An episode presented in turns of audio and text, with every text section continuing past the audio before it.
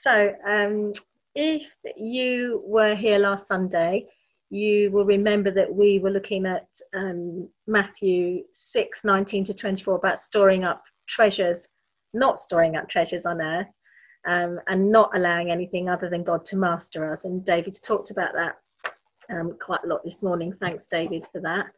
Um, and that passage is mainly concerned with the way money and possessions can deceive us into relying on them. And yeah, we went off piste and talked about the masters as well. So, what I'd like to do this morning um, is to read the whole section again from verse 19, because really today's section is a continuation of last week. And uh, I've asked Karen to read it so you get someone else's voice other than mine. So, Karen, when you're good to go, can you unmute and go for that, please? Thank you. Thank you, Nita. Treasures in heaven. Do not store up for yourselves treasures on earth where moth and rust destroy and where thieves break in and steal. But store up for yourself treasures in heaven where moth and rust do not destroy and where thieves do not break in and steal. For where your treasure is, there your heart will be also. The eye is the lamp of the body. If your eyes are good, your whole body will be full of light. But if your eyes are bad, your whole body will be full of darkness. If then the light within you is darkness, how great is that darkness? No one can serve two masters. Either he will hate the one and love the other, or he will be devoted to the one and despise the other. You cannot serve both God and money. Therefore, I tell you, do not worry about your life, what you will eat or drink, or about your body, what you will wear. Is not life more important than food, and the body more important than clothes? Look at the birds of the air. They do not sow or reap or store away in barns, and yet your heavenly Father feeds them. Are you not much more valuable than they? Who of you, by worrying, can add a single hour to his life? And why do you worry about clothes? See how the lilies of the field grow. They do not labour or spin, yet I tell you that not even Solomon in all his splendour was dressed like one of these. If that is how God clothes the grass of the field, which is here today and tomorrow is thrown into the fire, will he not much more clothe you? O you of little faith. So do not worry, saying, What shall we eat, or what shall we drink, or what shall we wear? For the pagans run after all these things, and your heavenly Father knows that you need them. But seek first his kingdom and his righteousness, and all these things will be given you as well. Therefore, do not worry about tomorrow, for tomorrow will worry about itself. Each day has enough trouble of its own. Thanks, Karen. So, the real essence, I think, of today's passage in this last part of Matthew 6 is actually the same as the first bit of Matthew 6 and also the middle bit of Matthew 6. I think it's just that Jesus puts it in a slightly different way each time. And I've sort of summarized it like this Your internal habits, internal thinking, and internal priorities are vitally important. If you deliberately arrange those around an audience of one and don't give permission to anything which wants to conflict with him, then your external behavior will always be a pleasure to God and it will be pretty hard to go wrong. And this is great news because we can change our internal thinking and priorities anytime we want to. And with the help of the Holy Spirit, we will develop new and lasting habits. So let's unpack the passage a little bit, starting with verse 25. And the first word is therefore. Uh, and the uh, that's an interesting word. And Rob always says, when you see a therefore in scripture, you need to ask yourself, what is it there for? I'm sure he wasn't the first one to say that. So, what is this therefore? Therefore, well, I have two possibilities for you. Um, one is that it refers back to the masters in the previous verse. It comes straight afterwards And we have to remember that, that this narrative would have originally been just one long narrative. The chapters and verses and section headings were put in later. So, um, verse 24 comes straight before verse 25, and, and I think Jesus is, could well be referring to that. And I just want to highlight something that I didn't get around to saying last week.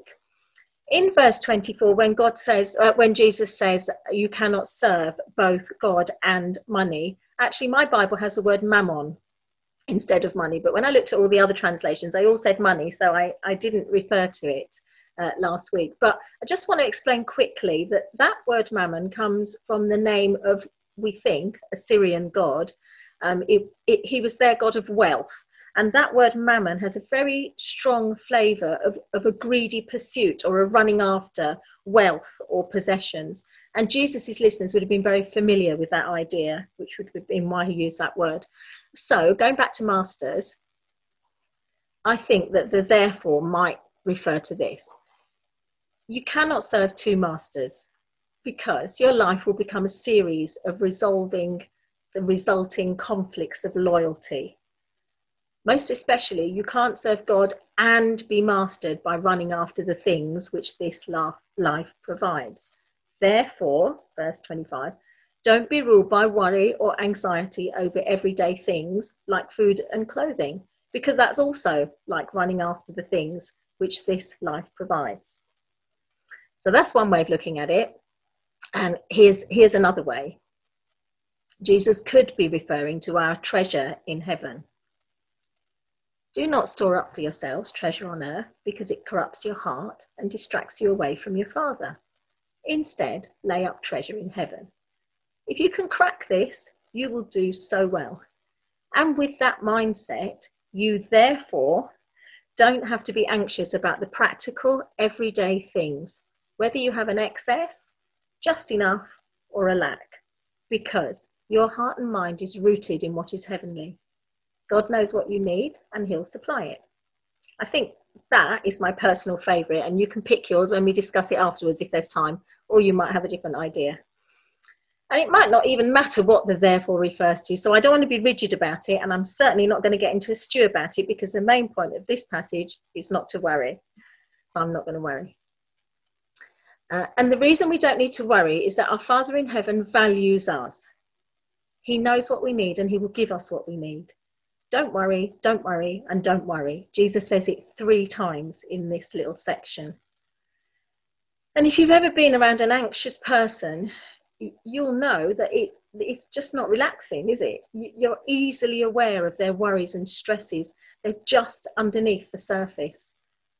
And conversely, I know a, a good handful of people whose default is not to worry. And I love spending time with them. It's fun, it's freeing. And if there was ever a concerning or even a life threatening situation, somehow those people would make you feel safe. Jesus was at pains to say to his disciples, Don't worry, relax. Your Father in heaven has got this. Don't worry. He bookended this section actually, says, Don't worry at the beginning and don't worry at the end, and threw one into the middle as well. Now, just to be clear, don't worry doesn't mean pay no attention to things that have a significant effect on us no one is suggesting that we stick our fingers in our ears and say, la la la la la, Jesus will take care of everything. I don't need to be concerned about anything at all. In fact, it is both sensible and biblically recommended that we approach life with wisdom and with grounded thinking. We manage our resources, such as we have, faithfully. And we might even put things aside because we know they will be useful to someone at some stage, but we entrust them to God for that purpose not for ourselves. In Luke's version of the Sermon on the Mount, Jesus says, Don't build a tower unless you know you've got the resources to do it. Don't go to war with a powerful king unless you know you can defeat him. Consider it carefully. Uh, and in that passage, Jesus is actually talk about counting the cost of becoming his disciple, but the principle is the same. It's good and right to give sober and careful attention to things that have a considerable impact on your life both now and in the future. So that's not what Jesus defines as worry or anxiety. And it also doesn't mean that we're not allowed to care about people or things. if you have children of any age, or if you're involved with looking after people in some way, you will know that there's often a juggling act between caring about them and worrying about them. When does caring become worrying? Well, I'm hoping that that will become apparent as I continue. There are a few clues coming up. So listen on. But the kind of anxiety that Jesus is talking about is actually more like fretting, if you know what I mean by that. The nagging kind, the kind that lies heavily on you, the kind that has nothing to do with faith and that takes away your peace. And our culture is full of devices which press the anxiety buttons in us, don't you think? Organisations and companies know very well that they'll make a lot of money if we can be persuaded to be bothered about whether we look good, eat well, drive a cool car, have the newest phone, gaming device, whatever. Even the, our being socially and environmentally responsible can be accessed via anxiety. If guilt doesn't work, anxiety will do. If we fret over what to do about our excess goods or our lack of them, or if we fret about anything at all looks, clothes, cars, people's opinions, etc. And actually, let's not ignore what we're going through now risk of carrying, catching coronavirus. Will I still know how to make friends when this is all over? When will I get a vaccine? Is the vaccine even trustworthy? I really need a holiday this year. I haven't got a job. What will happen to my education and career? My dad's really unwell. What if there's COVID 21? Uh, like all of these things, whatever it is, if you're a Christian and your internal thoughts have any of those elements of fixation or fear or lack of faith, that's the kind of anxiety that Jesus is talking about. It's an issue of faith. Either we have faith in a God who will sustain us or we don't. And let's be honest here, right now, life is quite stressful for quite a lot of people, quite a lot of the time. And Jesus' answer now was, uh, sorry, say, yes, Jesus' answer now is the same as his answer was then. Don't worry, don't worry, and don't worry. Have faith in God who supplies all our needs according, according to his riches, not according to ours. And there are two things about worry and anxiety, which I think are actually destructive to the Christian life. The first is that they distract us away from what is important. And in the story of Martha and Mary in Luke 12 or 14, I can't remember, the issue is that Martha is distracted because she's worried and anxious. That's what Jesus says to her. The things on her mind were almost certainly not wrong, but the way she held them in her mind led to her being distracted and missing the purpose of having Jesus in her home. Yikes, as Dennis the Menace would say. The second is that we fail to produce fruit, and that is about spiritual maturity, and that's serious. In the parable of the sower, which is also in Luke, we have four lots of seed, and the parable illustrates the importance of rooting and fruiting. And half of the seeds do grow deep, strong, and healthy roots, but one lot find themselves strangled by thorns and cannot produce any fruit. Uh, and if you're a gardener, from a gardener's perspective, that will be because they're expending so much energy trying to deal with the knock on effect of being strangled that they don't have anything spare for the processes required to produce the actual fruit. And the three things that strangle the plant are the deceitfulness of wealth, the desire for other things, and the anxieties of this world. That's the seriousness of what Jesus is talking about. So let's go back to the passage. In this passage, the things that Jesus is talking about that causes anxiety are the practical needs we have, things to do with our life and our body, food, drink, clothing. Our life represents our physical needs, eating and drinking to sustain ourselves, and maybe also eating and drinking well. And our body represents our need to be clothed for the sake of modesty and practically, but maybe also, uh, sorry, practicality, and maybe also to look good. It sort of covers everything. And if there's anxiety associated with those things, it might be because we don't have enough for ourselves, or, and this is equally possible, we do have enough, but we don't have the right things to make us feel good, look good, or impress others. Verse 32 says, For the Gentiles run after all of these things, and your heavenly Father knows that you need them. And, and you know, Jesus' point here is we don't need to run after things that God has already promised to provide. And he illustrates God's provision by drawing our attention to think about the birds and the flowers. Look at the birds of the air. They don't sow or reap or store away in barns, and yet your heavenly Father feeds them. Are you not much more valuable than they? Can any one of you, by worrying, add a single hour to your life? Why do you worry about clothes? See how the flowers of the field grow. They do not labor or spin. Yet I tell you that not even Solomon in all his splendor was dressed like one of these. If that's how God clothes the grass of the field, which is here today and gone tomorrow, will He not much more clothe you, you of little faith?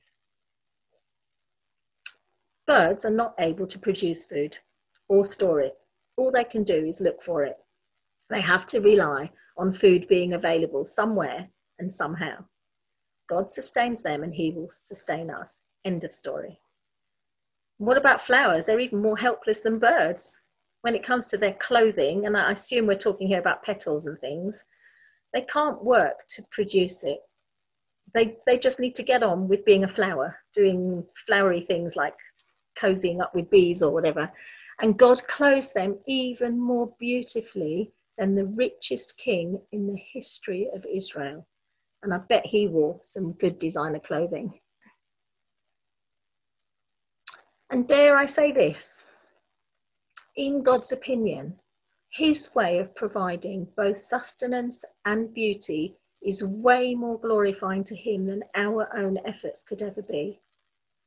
Birds and flowers allow his majesty and magnificence to be displayed, and so should we.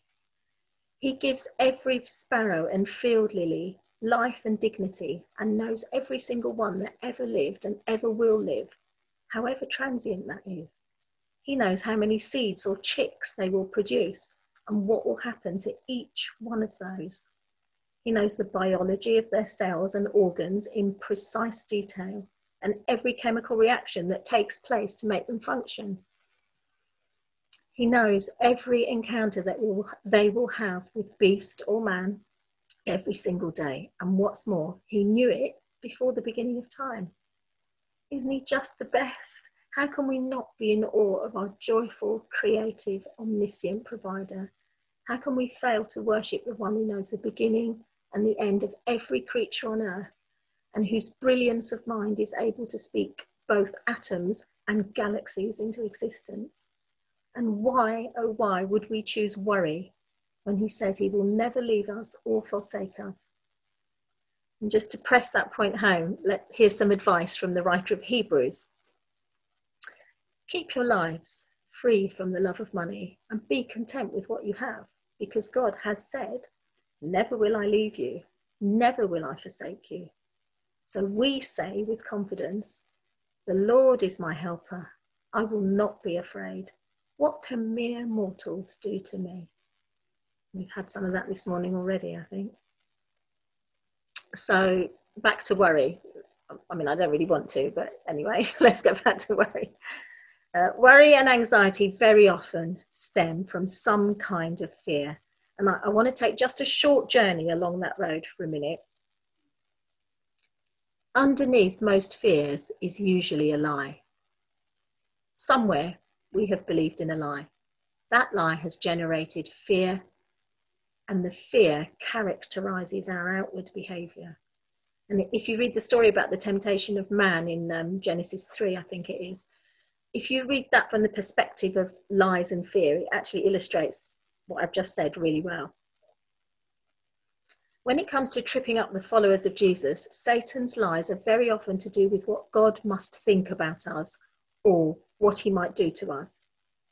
He's trying to unsettle us by bringing doubt into our thinking And, and again, I don't have time to explore the fear and lies thing more fully, but let's at least address the things in this passage that, it, that Jesus might be talking about. If you have a fear of never having enough, the lie might be that God doesn't care enough to provide for you, or that you're tied to living the same way that your parents and grandparents did. Or for some reason, perhaps he thinks you don't deserve it. Maybe you have to pay for your bad behavior or past choices. If it's a fear of not having the right kind of food or drink or, or clothing or whatever for the sake of your reputation, what's the lie here? That you're validated only by the admiration of others, maybe? that everything God did through Jesus for the purpose of bringing us into his family doesn't include you, that his lavish grace and deep love doesn't apply to you or can't fill the gaping hole in your soul. And even storing things up just in case is about fear. Just in case of what? In case God doesn't turn up? Isn't able to do what he promises in his word? Changes his mind? doesn't even exist. We need to disable the fears in our lives. Once we render fear inoperative, it is easier to see if there's a lie and squash that dead. So, how do we disable fear? Now let's travel back to the time of the Exodus. The Israelites have escaped the Egyptians, crossed the Red Sea in triumph, and a few weeks later, there begins to be a scarcity of food. They were afraid of starving to death in the desert, and so God supplied them with special bread called manna. We've already heard that. It appeared on the ground every day, and they gathered it each morning, exactly enough for their own needs and their family's needs. And they were told to do the same every day. Gather enough for that day, don't keep any for the following day because it will smell and turn rotten.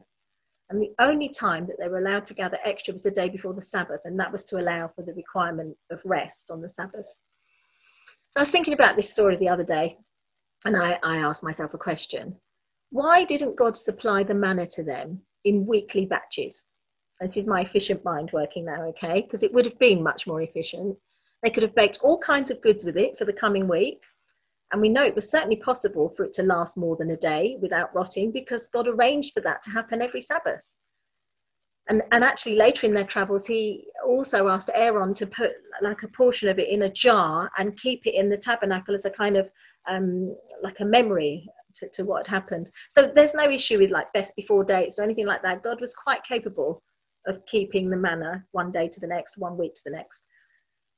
But it was God's intention for them to go out every morning to collect a day's worth of manna, and they did this for 40 years. So, why a daily gathering? Well, here's what I think was God's answer to my question. I'm not saying it's the only answer, okay? The Israelites had lived as slaves in Egypt for several generations, like 400 years or something. And their slave masters were cruel and ruled them by fear and punishment. There was no kindness or concern for their welfare or compassion for any slave who failed to deliver their quota of work for that day. And the Israelites grew, grew used to working hard for the sake of the enrichment of the Egyptians. And by the time Moses came on the scene, they were well entrenched in that mentality. They had no concept of a generous master who was entirely concerned about their well being and their future. They didn't even really get Moses' nature let alone the God who was fulfilling a promise he made to Abraham well over 400 years earlier. Even after they escaped from Egypt, anytime something went wrong for them, their first reaction was that God must have brought them into the desert to kill them, starve them to death, or whatever. Even though He'd rescued them from a terrible life and they'd witnessed miracles of deliverance and sung songs about God leading them to a new land, that was their default. It was fear based on lies, based on a lifetime of bad experience. And I believe that one of the reasons God required the Israelites to gather their food each day, just enough for that day, was to teach them to trust in Him and His provision. They needed a daily reminder.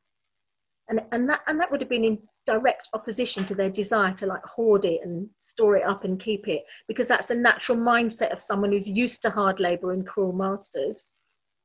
If there's kindness shown one day it cannot be relied on for the next day.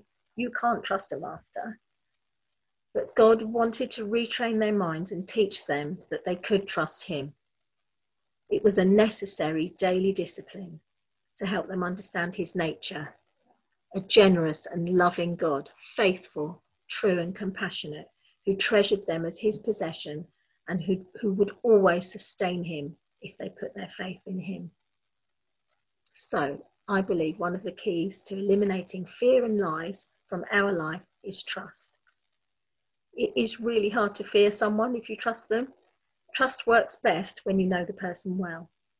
In this case, knowing the nature and character of God, our Father in heaven, that's a vitally important ingredient if you're deciding whether you can trust someone. We need to know what kind of person they are, what their track record is like, and if they can be relied on. Of course, we use our present knowledge and observation of that person, but if we are wise, we will also find out what makes them tick, how they think, what their motives are. And it's the same with God. What's the truth about him? Why should he be trusted? Is there any evidence that he's trustworthy? What things move him? What's he interested in? What does he like? We are very well equipped to answer some of these questions. We can talk to people who know him, we can listen to songs about him, but best of all, we have our Bibles. And in there, you can not only find out what other people have discovered about him, you can also find out what he says about himself. And uh, I couldn't resist picking out some truths about God to remind us why we can trust Him. So, if you just want to listen to them, most of them are from Psalms. He is minutely interested in you, the detail of your daily life and your concerns. He never leaves or forsakes you, whatever you're dealing with. He's gracious, compassionate, slow to anger, rich in love, good to everyone. He sees you as the apple of his eye and hides you under his wings. He is our steadfast and solid rock, our foundation, our refuge, our fortress, even when we are confronted with disease, destruction, or death. He answers us, helps us, supports us, protects us. He is our shepherd, our restorer, our comforter. He is strong, he is our strong and secure place, even if armies besiege us and war breaks out against us. He receives us, even when our parents reject us. His angels surround us. He's close to those who are broken-hearted and those whose spirits are crushed. Even if I fall into a pit of mud, he rescues me and puts me on a firm foundation. He knew everything about your body, your life, and your future when you were only the size of a poppy seed. He is good and his love endures forever. He satisfies the thirsty and fills the hungry with good, with good things and breaks down gates of bronze and cuts through bars of iron and he does not treat us according to what our sins deserve. He's blessed us with every spiritual blessing in Christ. He is rich in mercy. He made us alive and adopted us into his family. He has seated us in heavenly places with Jesus and kept an inheritance for us in heaven. And he nailed our massive overdraft of sin to the cross and cancelled it. This is our God. This is the one in whom we can trust with no fear of inconstancy or bad temper or fickle behaviour. I think it's Bill Johnson, isn't it, who says, God is always in a good mood. So, guys, if we're stuck in fear or believing lies or even flirting them with them a little bit, we need to grow the trust that we do have in God by feeding it with biblical truth because no lie can stand up to that. So I'm moving on to the last couple of verses. But seek first his kingdom and his righteousness, And all these things will be given to you as well. There's so much that could be said here about how to seek the kingdom, and Jesus talks about the kingdom in many different places, conversations with his disciple, parables. But I think actually what he's doing here is simply reminding us to store up our treasure in heaven and focus on the things that are rooted in heaven. God's kingdom is rooted in heaven. And he's almost like he's saying, by putting your faith and trust only in him, you are laying up treasure in heaven. And out of that, God will provide for you. It's an interesting idea. It's centering ourselves on God, sitting at his feet, doing everything for an audience of one. Now, if I was Matthew, I would have ended right there and left the next bit out because I think that's a great place to sit and meditate. But Jesus says this to finish with in verse 34 Therefore, do not worry about tomorrow, for tomorrow will worry about itself. Each day has enough trouble of its own. And maybe the reason he did that is like the bookend thing, you know, he starts with don't worry and he wants to put don't worry at the end. He wants to encourage us not to bring future concerns into today's thinking based on the truth that God will supply what we need as we need it. Today belongs to today, tomorrow belongs to tomorrow. What happens tomorrow stays in tomorrow. And, and although the next phrase, each day has enough trouble of his own, is, is a bit odd, I think, I, I do actually quite like it. And whenever I read it, in my mind, I go back to give us this day our daily bread which comes earlier in the chapter about prayer. Um, because I think there's a similar principle here. Each day has its own unique concerns and encounters. As we come to Him daily, like the Israelites when they gathered their daily manna, He will supply what we need for that day, whether it's physical need or spiritual food. He gives us bread from heaven each day, and the next, and the next, and the next, fresh every morning sufficient for the day, according to our personal need. Bread from heaven, indeed. Okay, so I just I just wanted to read um, the thing I started with, which I, I thought was was really the summary of chapter six. Um, I think that's a good background before we come to the summary. Our internal habits internal thinking and internal priorities are vitally important. If we deliberately arrange those around an audience of one and don't give permission to anything which wants to conflict with Him, then our external behaviour will always be a pleasure to God and we will find it pretty hard to go wrong. And with that as the kind of backdrop, um, here's a summary uh, of today's message, which is don't waste your earthly life worrying about things that God has promised to provide for you. Anxiety often stems from fear, and fear is often the result of a lie. And finally, build up your trust in God using biblical truths. These kill fear and lies and put your focus on Him. Okay, and I'd like to read, uh, uh, just to end, a quote uh, from a guy called Dallas Willard, who's my new best friend. Uh, and I know he's a good friend to at least two other people in the church because they've got the same book.